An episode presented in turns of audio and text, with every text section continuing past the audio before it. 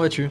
Ça va bien et toi? Très bien, merci. Alors pour commencer ce nouvel épisode, peux-tu nous décrire qui tu es et euh, quel est ton background? Alors je m'appelle Ludovic Saraka, euh, je travaille actuellement chez JDOM. Euh, en ce qui concerne mon background, il faut savoir que bien que je travaille dans la domotique aujourd'hui, j'ai un doctorat de chimie. après ce doctorat de chimie, j'ai travaillé dans une société d'informatique CGI à Clermont-Ferrand, une société de services informatiques. Et lors de la construction de la maison, j'ai commencé à m'intéresser à la domotique. j'ai baigné dans JDOM et j'ai eu la chance de pouvoir rejoindre JDOM et de tenter l'aventure. Ok. Peux-tu nous décrire ce qu'est un assistant vocal et quelle est son utilité? Alors, un assistant vocal, il faut voir ça comme une espèce d'enceinte micro euh, disponible dans une maison avec lequel on peut interagir, poser des questions. Et l'enceinte vocale va pouvoir répondre à ces questions, voire exécuter des actions. Euh, donc l'assistant vocal, il euh, faut voir ça comme un outil permettant de participer à l'automatisation de sa maison. mais pas que, puisque la plupart des assistants vocaux sont aussi capables de répondre à des questions diverses et variées, euh, autres qu'un simple usage domotique. Très bien. Google Home, Amazon Echo, HomePod, quelle est l'enceinte vocale connectée que tu conseilles actuellement? alors ça c'est un peu une question piège. On aurait tendance à vouloir dire euh, Google Home. Alors pourquoi je vais dire Google Home? Tout simplement par rapport à ce que j'ai dit à la question précédente. En plus des côtés automatisme, il faut voir que les enceintes vocales connectées pour le grand public euh, ont aussi cette vocation euh, de pouvoir répondre à des questions diverses et variées. Et sur ce point, je pense que Google Home est le plus, complet, bah, tout simplement par le passif et l'expérience de Google. Après, pour le côté automatisme, j'aurais tendance à dire que HomePod est le mieux placé, euh, tout simplement parce que l'environnement HomeKit est relativement complet et bien pensé, mais on voit que Google Home, de jour en jour, essaye de rattraper ce retard. Très bien. Est-il facile de communiquer avec un assistant vocal? Alors, en toute théorie, il est très facile de communiquer avec un assistant vocal. Cependant, beaucoup de gens aujourd'hui vont critiquer le fait qu'il faut interpeller cet assistant vocal pour pouvoir interagir avec lui. Ça se justifie par une contrainte technique. Euh, l'enceinte ne va pas vous écouter en permanence. Donc il faut un élément déclencheur, un mot-clé. Euh, dans le cas de Google, OK Google. Dans le cas de l'environnement Apple, ça sera D Siri. Pour que l'enceinte puisse écouter votre message. Et derrière, il suffit de prononcer son message et l'enceinte vous répondra euh, ce qu'elle doit répondre ou exécutera l'action si elle a besoin de l'exécuter. Donc, oui, c'est facile, mais il faut quand même être conscient qu'il y a cette petite contrainte qu'on ne va pas parler avec son enceinte comme on parlerait avec un humain. D'accord. Peut-on avoir une réelle interaction avec un assistant vocal ou devons-nous systématiquement poser une question pour avoir une réponse? Alors, au jour d'aujourd'hui, euh, sauf erreur de ma part, une enceinte vocale ne répondra que si elle a eu une question. D'accord. Euh, cependant, avec euh, des enceintes comme Google, il y a ce qu'on appelle le contexte de discussion euh, qui permet de pouvoir enchaîner avec des questions sur un sujet sans avoir forcément à repréciser de quel sujet on parle. Exemple tout bête, qui est Steve Jobs? L'enceinte Google va vous répondre qui est Steve Jobs. Il suffit d'enchaîner avec un et qui est sa femme L'enceinte comprendra qu'on parle de Steve Jobs et répondra. Donc euh, oui, il faut lui poser des questions, mais on va de plus en plus vers des événements contextualisés euh, qui permettent d'avoir une discussion une fois que la première question a été posée. Est-il possible de commander sa domotique chez soi grâce à un assistant vocal? Alors oui, et c'est je pense ce qui intéresse le plus de personnes, euh, en tout cas dans le monde domotique, euh, c'est le fait qu'un assistant vocal, une fois qu'il est en place, en plus de répondre à ces questions diverses et variées, va pouvoir, s'il est bien configuré, interagir avec des objets. Alors ça peut être différent choses. Ça peut être des objets qui ont été conçus spécifiquement pour être compatibles avec les enceintes vocales connectées. On retrouve de plus en plus aujourd'hui des, prises, des multiprises euh, qui sont estampillées, compatibles Alexa, compatibles Google et ainsi de suite. Euh, mais aussi au travers d'une box domotique qui va permettre de pouvoir faire le lien entre l'assistant vocal euh, et des objets qui ne sont pas forcément estampillés pour pouvoir communiquer directement avec ces assistants vocaux. Peux-tu nous donner des exemples concrets de l'utilisation de celui-ci dans un logement intelligent? Eh ben, on pourrait très bien imaginer un euh, OK Google, ferme tous les volets de la maison, je m'en vais. Oui. Donc Google comprendra qu'il faut fermer tous les volets de la maison et le je m'en vais pourra être compris et mettre la maison en mode absence, activer l'alarme au bout de 3 minutes et ainsi de suite. Donc ça c'est un cas d'usage ou typiquement euh, bonjour Google, euh, je me réveille et euh, la maison se mettra en mode euh, réveil matinal. Donc on peut imaginer euh, lever des volets roulants progressifs. Pour ceux qui sont fans de café et qui ont une cafetière connectée, ben, le café coulera. Le sèche-serviette de la salle de bain se mettra en route. Enfin bref, on peut imaginer tout un tas d'automatisation. La seule limite, c'est l'imagination. Tout à fait. Et est-il adapté pour les personnes âgées ou à mobilité réduite possédant un logement intelligent? Alors, tout à fait. Pour moi, tout à fait, dans le sens où si on parle de personnes qui ont déjà un logement intelligent, euh, c'est une relative euh, plus-value et de simplicité, je pense, pour l'utilisateur, d'avoir un assistant vocal permettant bah, d'interagir euh, de surcroît avec le logement connecté qu'il avait déjà. Après, dans le cas de personnes âgées ou à mobilité réduite qui n'ont pas de maison, enfin de logement intelligent, ça va dépendre des cas, puisque certaines personnes d'un certain âge, du jour au lendemain, se retrouver avec l'intelligence de la maison et un assistant vocal à qui parler, ça, peut être ça peut être complexe à appréhender pour ce type de personnes. Spotify, Uber, Domino's Pizza, Netflix, quels sont les services connus qu'on peut exploiter avec un assistant vocal aujourd'hui en France? Alors aujourd'hui en France, alors euh, je vais répondre selon ma vision, je ne suis pas sûr d'avoir une réponse universelle et sûre. Euh, il est évident que la plupart des assistants vocaux sont compatibles Spotify, hormis euh, HomePod et Apple, bon ça c'est plus de la politique interne. En ce qui concerne Google et Amazon, ils sont compatibles Chromecast et Spotify aussi. Je rajoute, je viens de voir dans la liste que tu m'as parlé de Netflix, donc la plupart sont aussi compatibles Netflix. Ensuite, en ce qui concerne Uber, Domino's Pizza, Airbnb, je peux certifier que sur Amazon, il existe des skills. Donc des skills sur Amazon, c'est des fonctionnalités qu'on peut venir ajouter son assistant vocal. Euh, pour ce type de service, en ce qui concerne Google et Apple, je ne suis pas sûr que nativement ça soit le cas. D'accord. Donc tu as précédemment mentionné euh, des prises et des multiprises qui euh, intègrent la compatibilité avec, par exemple, des assistants vocaux tels que euh, Amazon Echo. Euh, connais-tu d'autres dispositifs qui euh, intègrent également cette fonctionnalité? Alors, il y en a certainement, puisqu'il y a beaucoup d'ampoules connectées ou d'éclairages connectés qui sont annoncés directement compatibles avec des assistants vocaux. on retrouve aussi, par exemple, des objets tels que des purificateurs d'air qui commencent à intégrer ce type de, de fonctionnement, voire des aspirateurs robots. il faut savoir que les assistants vocaux sont encore jeunes. Alors, certains sont plus vieux que d'autres, mais c'est surtout que l'intérêt de la communauté et de, bah, la population pour ce type d'objet est grandissante depuis pas si longtemps que ça. Et on voit de plus en plus de dispositifs directement estampillés euh, compatibles. Donc ça veut dire qu'on peut les contrôler sans passer par une box domotique. On en voit de plus en plus. Donc c'est quelque chose qui est émergent et je ne serais pas surpris dans les jours à venir, les mois à venir ou les semaines à venir, euh, voir encore de nouveaux produits euh, sortir. Par exemple, Nuki, qui vient de sortir une version V2 de sa serrure connectée, est directement compatible nativement avec bah, Google, Google Home, Amazon Echo et HomeKit. Par contre, il ne faut pas oublier que pour tout type d'objet connecté qui existe, qui peut être interfacé avec une box domotique comme JDOM par exemple, euh, la compatibilité avec les assistants vocaux bah, est assurée pour tout type de produit. Donc, au jour d'aujourd'hui, je pense qu'avoir un logement intelligent, ça nécessite indirectement d'avoir un cerveau, et ce cerveau, ça sera la box domotique, euh, et qu'une fois qu'on a ce cerveau, bah, la contrainte de compatibilité avec les produits directement, nativement avec les assistants vocaux, euh, on l'oublie, puisqu'au final, c'est la box domotique qui va jouer l'intermédiaire. Mais pour les personnes qui sont réticentes à l'idée de vouloir passer directement à une box domotique et qui veulent juste des objets connectés, il en existe de plus en plus et ça continue de grandir de jour en jour. Concernant le multimédia, existe-t-il un assistant vocal adapté à cet usage et peut-on gérer du multiroom? Alors, il faut savoir que les assistants vocaux sont déjà, euh, pour la plupart, des enceintes de bonne qualité.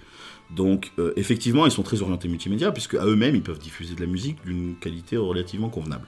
En ce qui concerne le multiroom, je sais pour sûr, euh, bien que pas utilisateur, que l'enceinte HomePod, et l'environnement HomeKit a été pensé pour justement être euh, nativement compatible avec une gestion multi-room. Je crois qu'on peut même aller jusqu'à déclarer plusieurs HomePod dans une même pièce pour faire euh, du 2.1, du 3.1, voire euh, avoir son Apple TV qui diffuse le son frontal et les HomePod derrière qui vont venir compléter.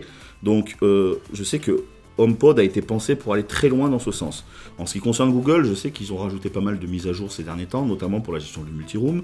Euh, on peut par exemple directement demander à une des enceintes de diffuser la musique dans une autre pièce euh, dans, sur un autre Google Home, et on peut même aller jusqu'à euh, jouer un peu un rôle d'interphone au sein même de la maison. Euh, on peut par exemple dans la cuisine dire à son Google Home de cuisine, euh, ok Google, dis à la chambre de mon fils qu'il est l'heure d'aller manger, et le Google Home de la chambre de l'enfant pourra par exemple prévenir l'enfant que sa maman lui a fait passer ce message. donc je pourrais pas spécialement en dire beaucoup plus, parce que le multiroom, moi je suis plutôt équipé home cinéma, donc je, je raisonne pas sur ce point-là avec mes assistants vocaux, mais je sais qu'il y a beaucoup de choses qui ont été faites comme celles que j'ai énoncées précédemment. Et peut-on utiliser selon toi euh, des assistants vocaux pour un usage professionnel? Honnêtement, au jour d'aujourd'hui, j'ai du mal à avoir un intérêt réel d'un assistant vocal euh, dans un monde professionnel. À la rigueur, euh, en prenant l'exemple du côté interphone euh, interne que j'ai cité précédemment, on peut imaginer certaines petites sociétés qui auraient plusieurs salles, des salles de réunion, pouvoir se servir de, ce, de cette fonctionnalité-là au travers des assistants vocaux. après, une, une société, il y a beaucoup de monde qui passe, donc même monter des scénarios du type euh, c'est la fin de la journée, je pars, faudrait que ça soit toujours la même personne qui parte, faudrait penser à lui dire. Euh, je pense que c'est encore trop tôt et ça apporte peut-être trop de contraintes dans un monde professionnel de vouloir tout reposer certaines fonctionnalités sur des assistants vocaux. Étant donné que l'assistant vocal doit être euh, constamment en écoute pour pouvoir écouter nos, nos ordres, justement, penses-tu que nous sommes espionnés à des fins commerciales? Alors, je sais que c'est la grande théorie du complot sur, sur Internet et c'est relativement à la mode. Euh, en ce qui me concerne, je pense pas. Euh, tout simplement puisque les assistants vocaux, comme je l'ai dit dans une question précédente, la première ou, la deuxième, je ne sais plus, euh, ont besoin d'un mot-clé. Alors oui, l'assistant vocal est en permanence en écoute, mais en local. Ça veut dire qu'il ne communique pas avec Internet quoi que ce soit. il est en écoute locale avec pour seul but de détecter ce mot-clé. D'ailleurs, beaucoup de personnes se demandent pourquoi on ne peut pas changer les mots-clés aussi facilement. Bah, tout simplement parce qu'il est codé dans le système et que quand l'enceinte euh, ne répond pas à une question, elle est juste codée pour écouter ce mot-clé. Une fois que ce mot-clé a été détecté, là, effectivement, tout ce que vous dites va être transmis au serveur, puisque c'est le serveur qui se charge de faire la compréhension de la phrase énoncée. Euh, Là, bah, les GAFA, on ne sait pas ce qu'ils peuvent faire. Hein. Ils peuvent très bien stocker euh, les données. Euh, on est à la mode du big data en ce moment, donc ils peuvent stocker des tas de données, ne rien en faire tout de suite, pour peut-être dans 5 ans faire passer un robot d'analyse qui va permettre de tirer des tendances, des statistiques. Après, en faire des usages euh, malsains, je ne pense pas que ça soit dans leur intérêt, mais comme tout ce qui passe par un serveur tierce, on ne peut pas être catégorique sur, sur ce qui est réellement fait ou pas. Et si je n'ai plus de connexion Internet, mon assistant vocal continuera-t-il de fonctionner? Alors, bah, comme je l'ai dit précédemment, non. Euh, pour la pure et simple raison que l'assistant vocal, il est uniquement là pour écouter ce mot-clé, et qu'après toute interprétation euh, du son de votre voix pour en définir et en comprendre la question, c'est des serveurs tierces, donc en l'occurrence les serveurs de Google, d'Amazon ou de Apple, qui vont faire cette analyse. Donc, si vous n'avez plus Internet à la maison, généralement votre, votre assistant vous le dira quand vous allez lui parler. Euh, oups, j'ai un problème, j'arrive pas à me connecter, euh, veuillez vérifier la connexion. Donc le seul usage qui restera, c'est de s'en servir comme enceinte pour diffuser éventuellement la musique de votre euh, appareil, votre téléphone ou votre tablette en Bluetooth, par exemple, diffuser dessus. Il n'existe donc pas d'assistant vocal qui serait indépendant du cloud? Alors, il existe des assistants vocaux indépendants du cloud. Euh, on peut, pour ceux qui connaissent et qui nous écoutent, euh, ben, on peut citer Sarah, qui à l'époque euh, utilisait le moteur de reconnaissance vocale de Windows, qui est lui indépendant du cloud. Alors, à noter que on garde la possibilité de poser des questions qui peuvent être comprises, puisque la partie compréhension n'est pas délocalisée sur un serveur. Par contre, les actions qui en découleront se feront forcément des actions locales. Si on est hors Internet, on ne pourra pas, par exemple, demander la météo. Oui. Il comprendra qu'on demande la météo, mais il n'aura pas la possibilité d'aller chercher cette info pour nous répondre. Tout à fait. Euh, et au jour d'aujourd'hui, on peut parler aussi de Snips. Euh, Snips euh, est une société qui essaye de développer un assistant vocal complètement cloudless pour un usage domotique. D'ailleurs, il y a un plugin qui a été fait récemment par Snips eux-mêmes pour la solution domotique JDOM. Alors pareil, c'est tout le moteur de compréhension et d'analyse de la phrase pour en déduire ce que vous voulez euh, qui va être indépendant des serveurs. Donc, on va pouvoir contrôler sa maison indépendamment du cloud. Mais toutes les questions annexes qui sont une des forces dont que j'ai cité précédemment dans, euh, dans, une question concernant les assistants vocaux commerciaux tels que Google, Amazon ou, HomePod, euh, pouvoir poser des questions diverses et variées, ça on l'aura pas. Mais par contre, avec Snips, on pourra continuer même sans Internet, à demander l'ouverture des volets, l'ouverture de, la, un usage, un usage pour un usage pur domotique. Et à quoi ressemblera, selon toi, le logement intelligent du futur? Alors, pour moi, le logement intelligent du futur, on y est déjà presque. Euh, c'est que peu de gens osent franchir le cap, dans le sens où ils ont l'impression que c'est compliqué et cher. Euh. Niveau domotique, on peut déjà faire énormément de choses. Mais si on devait imaginer quelque chose vraiment dans le futur qui n'est pas encore possible aujourd'hui, j'irais peut-être rajouter le, le, fait que, allez, euh, la maison est suffisamment intelligente pour apprendre d'elle-même euh, de manière fiable. Quel budget approximatif faut-il compter euh, pour avoir un assistant vocal chez soi avec un peu de domotique afin de rendre son quotidien plus confortable? Alors, le budget, alors un assistant vocal, j'ai envie de dire, on peut en trouver pour une cinquantaine d'euros. Par exemple, le Amazon Spot ou les Google Mini. Les Google Mini, ils tombent même en promo des fois à 19 euros. Donc l'assistant vocal ne coûte pas spécialement cher. Pour avoir un minimum de confort, alors je vais partir sur une base toute bête, hein, une box domotique et éventuellement euh, de quoi contrôler une lumière et un volet. Bah, une box domotique euh, telle que JDOM par exemple, ou d'autres comme Eodomus, hein, je ne veux pas spécialement parler que de JDOM, euh, c'est entre 250 et 300 euros le cerveau, et un module de lumière et pour les volets roulants, il faut compter une quarantaine d'euros pour chaque. Donc j'ai envie de dire, on peut contrôler un volet, une lumière, et avoir un cerveau domotique qui sera un investissement, puisque derrière on pourra faire évoluer sa maison autour de ce cerveau domotique. Pour moins de 400 euros, on a quelque chose.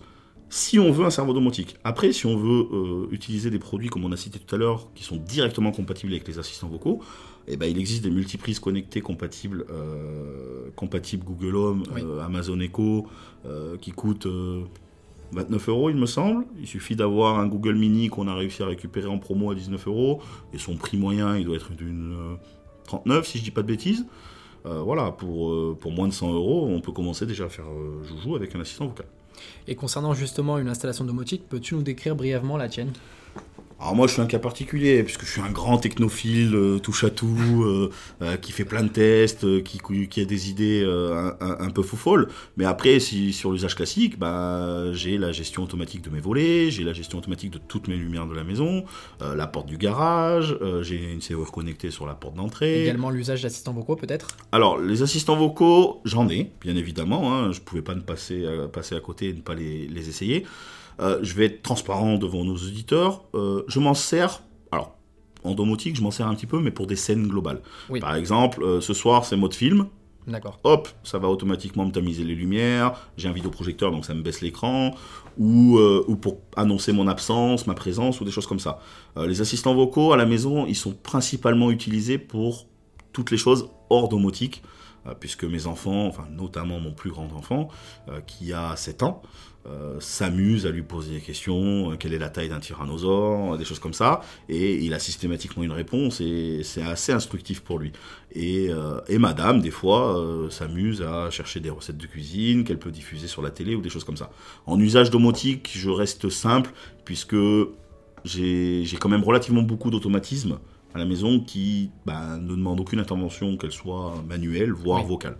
Très bien, et pour finir cet épisode, que peut-on retrouver sur ton blog saraka63-domotique.fr alors le blog, je l'ai monté en, mai 2016 quand, bah, quand la maison que j'avais qui était en construction euh, arrivait euh, bientôt. Enfin, je veux dire, j'allais bientôt rentrer dedans. Euh, et je voulais partager certaines choses. Donc qu'est-ce qu'on va y retrouver? On va retrouver beaucoup de tutos domotique. Alors principalement autour de JDOM, alors pas parce que je veux faire de la pub pour JDOM ou quoi que ce soit, c'est tout simplement parce que c'est la solution que j'utilise à la maison. Oui, d'accord. Euh, on peut y retrouver pas mal de tests d'objets connectés, des fois un peu insolites ou des objets classiques. Euh, et après, on peut retrouver quelques petites catégories qui sont un peu des passions, euh, mais j'ai remarqué que beaucoup de personnes technophiles qui s'intéressent à la domotique ont aussi ces passions, notamment l'impression 3D ou des choses comme ça. Donc on retrouve principalement tutos, tests euh, et partage d'expériences. Eh bien, merci beaucoup pour ton intervention. Ben, merci de m'avoir invité. Et longue vie à tes projets. Merci beaucoup.